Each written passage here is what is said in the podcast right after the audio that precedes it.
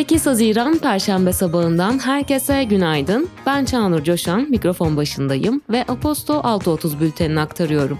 Bugün bültende 23 lira yaşan dolar kuru, TBMM'de yapılan oylama ile AK Parti İstanbul Milletvekili Numan Kurtulmuş'un meclis başkanı seçilmesi ve Adalet Bakanı Yılmaz Tunç'un Tip Hatay Milletvekili Can Atalay'ın tutukluluk durumuna ilişkin açıklamaları yer alıyor.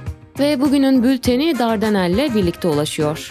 Okyanusları korumak ve sürdürülebilir üretim tüketim faaliyetleri hakkında farkındalık oluşturmak amacıyla tüm dünya ile birlikte 8 Haziran Dünya Okyanus Günü'nü kutlayan Dardanel, sürdürülebilir balıkçılığın önemine dikkat çekiyor. Ayrıntılar bültende sizleri bekliyor. Piyasalar ve ekonomi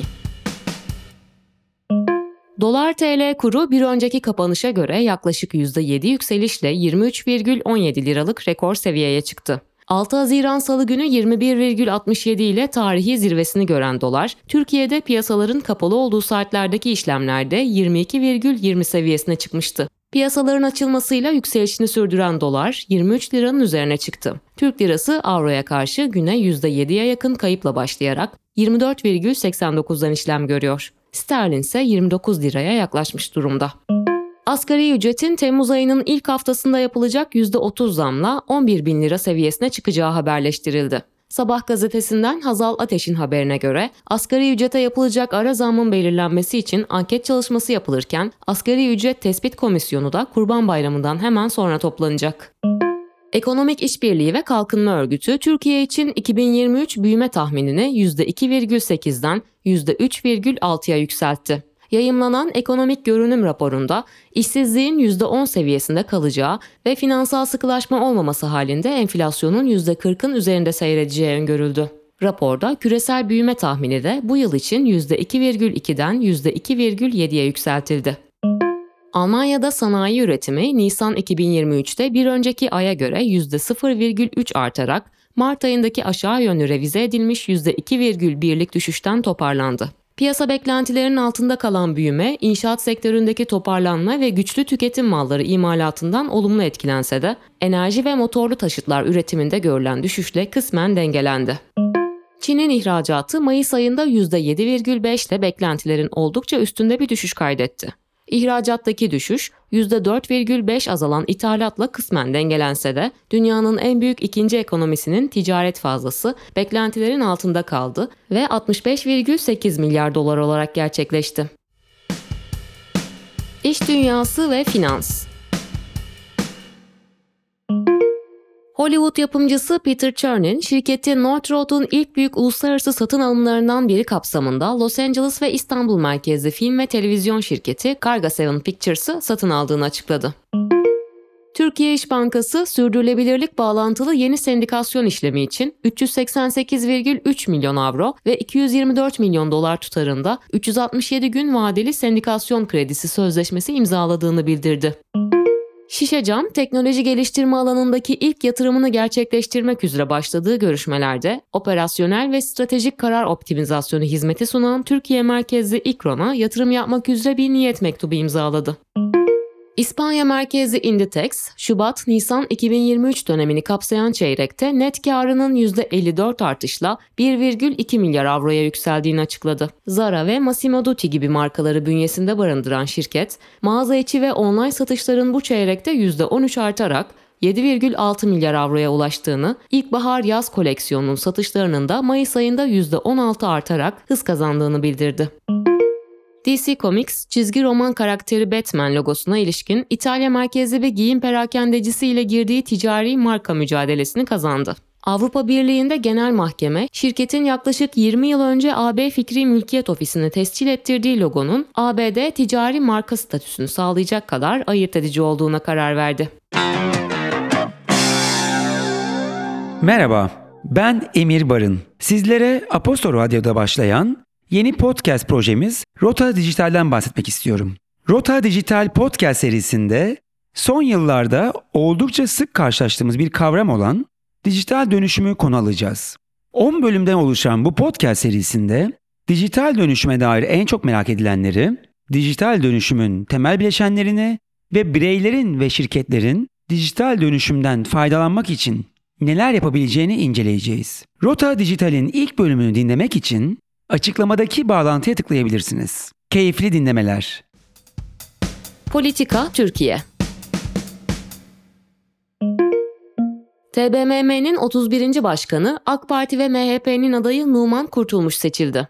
TBMM Genel Kurulu'nda 28. dönem için yeni başkan seçiminde AK Parti İstanbul Milletvekili Numan Kurtulmuş birinci turda 317 ve ikinci turda 321 oy alarak çoğunluğa ulaşamadı. Üçüncü turda ise 321 oy alarak salt çoğunlukla meclis başkanı seçildi. Başkanlık seçimi sırasında adaylardan Can Atalay'ın ismi oy pusulasında olmasına rağmen anons edilmedi.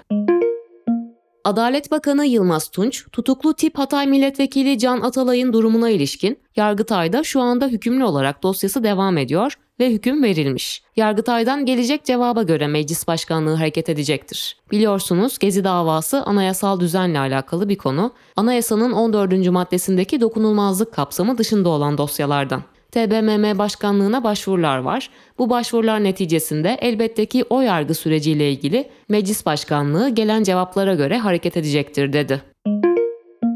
Milli Güvenlik Kurulu seçimlerin ardından Cumhurbaşkanı Erdoğan başkanlığında yeni üyeleriyle ilk kez bugün toplanıyor. Toplantıya Cumhurbaşkanı Yardımcısı Cevdet Yılmaz, Adalet Bakanı Yılmaz Tunç, Dışişleri Bakanı Hakan Fidan, İçişleri Bakanı Ali Yerlikaya, Milli Savunma Bakanı Yaşar Güler, MİT Başkanı İbrahim Kalın, Genelkurmay Başkanı Orgeneral Musa Avsever'le kuvvet komutanları katılacak.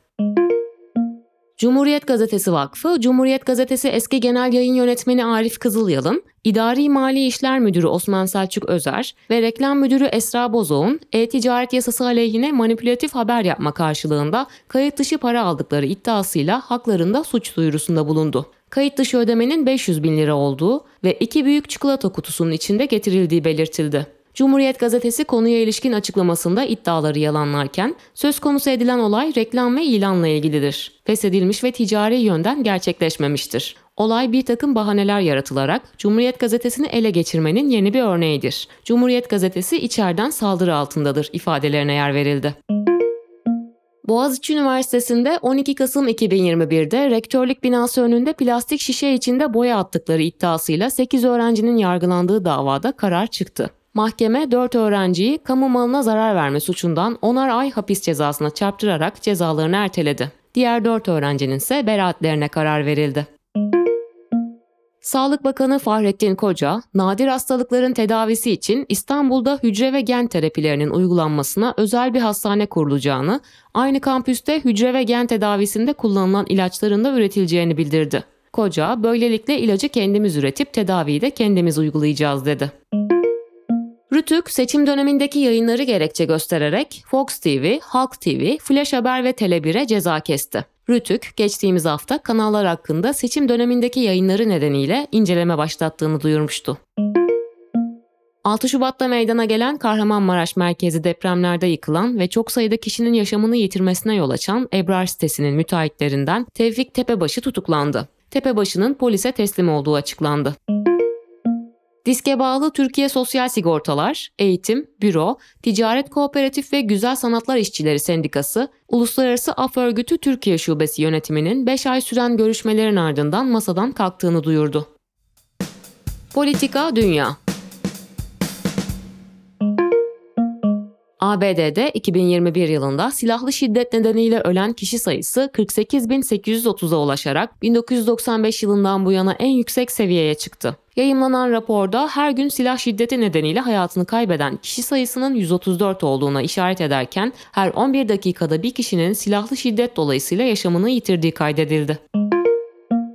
400'den fazla orman yangınının yaşanıyor olduğu Kanada'da yangınlardan çıkan dumanlar New York'ta dahil olmak üzere ABD'nin kuzeydoğusu eyaletlerinin büyük bir kısmını kapladı. Bunun üzerine New York'taki hava kirliliği seviyesinin dünyanın en kötü seviyeleri arasında olduğu kaydedildi.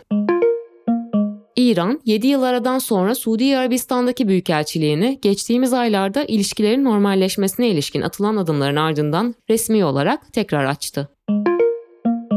Ukraynalı yetkililer ülkenin güneyinde bulunan fakat Rus güçlerinin kontrolü altında yer alan Kakovka barajında meydana gelen patlamaların tetiklediği sel felaketi nedeniyle yaklaşık 42 bin kişinin risk altında olduğunu tahmin ediyor. Avrupa Komisyonu, Polonya'da yeni yürürlüğe giren ve ülkedeki Rus etkisine karşı koymayı amaçlayan yasa üzerine yasal işlem başlattı. Kişileri görevden alma yetkisine sahip olan bir devlet komisyonunun kurulmasını öngören yasa, hükümetin hukukun üstünlüğünü zayıflatmaya yönelik bir girişimi olarak eleştiriliyor. Teknoloji ve girişim Instagram çocuk istismarı ile mücadelede yetersiz kalıyor. Stanford ile Massachusetts Amherst üniversitelerinden akademisyenlerin yürüttüğü araştırmaya göre pedofiller, biyodaki linkler üzerinden yönlendirdikleri sitelerde reşit olmayan bireylerin cinsel içerikli görüntülerinin ticaretini yapıyor. Araştırmanın ilk bulgularına göre Instagram'da 12-18 yaş aralığındaki çocuklara ait uygunsuz görüntüleri paylaşan yüzlerce hesap, on binlerce pedofile ulaşıyor. Çocuk istismarcılarının oluşturduğu ağlar nedeniyle bu hesaplardan birini takip etmek, kullanıcıya Instagram'ın keşfet sekmesinde bu tarz içeriklerin önerilmesi için yeterli. Döngüsel ekonomi girişimi fazla, 43 milyon dolar değerleme üzerinden 6 milyon dolar yatırım aldı. Şirket Mart ayında kurduğu yerel ekiple İspanya pazarına girmişti. Apple'ın artırılmış gerçeklik gözlükleri geliştiren Los Angeles merkezli girişimi Mira'yı satın aldığı bildirildi. Nintendo'nun eğlence parklarında kullandığı AR gözlüklerini üreten şirketin ABD'nin hava ve deniz kuvvetleriyle de kontratları bulunuyor. Satın almanın maliyeti ise henüz açıklanmadı. Sosyal medya platformu Reddit, 2000 kişilik iş gücünün yaklaşık %5'ine karşılık gelen 90 çalışanını işten çıkararak planlanan 300 işe alımında 100 kişiyle sınırlandırılacağını açıkladı. Platform geçtiğimiz hafta API'ine erişen 3. parti uygulamalardan ücret alacağını duyurduktan sonra topluluğun tepkisiyle karşılaşmıştı. Çinli e-otomobil üreticisi Xpeng'in iştiraki olan Xpeng Aero tarafından geliştirilen uçan otomobil X2 test uçuşlarına yeniden başladı. Sarıırmak ve Tenger Çölü'nde gerçekleşen uçuşlarda aracın farklı iklim, hava ve zemin koşullarına dayanıklılığı test ediliyor. Günün hikayesi AI ne kadar güvenilir? Üretken yapay zeka bulamadığı yerde uyduruyor. Sevgili İrem Denli sizler için kaleme aldı. ABD'de bir avukat hazırladığı dosyada ChatGPT'den yardım alarak dosyasını hazırladı. Ancak yargıç dosyadaki emsal kararları incelemeye koyulduğunda kararların ne de özetle atıfta bulunulan, özetlenen hukuki alıntıların hiçbirinin mevcut olmadığını fark etti. Neden mi? Çünkü kararların hepsi ChatGPT tarafından uydurulmuştu. Yazının devamı bültende sizleri bekliyor.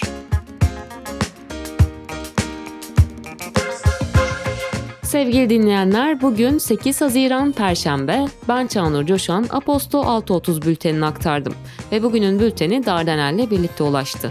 Bugünün hava durumuna baktığımda İstanbul'da yağmurlu bir havanın bizleri beklediğini görüyorum. Ancak hafta sonuna doğru hem sıcaklık artacak hem de güneş bizimle olacak. Yani İstanbul'da bugünü bir şekilde geçirmeye bakalım derim. Tekrar buluşuncaya dek hoşçakalın.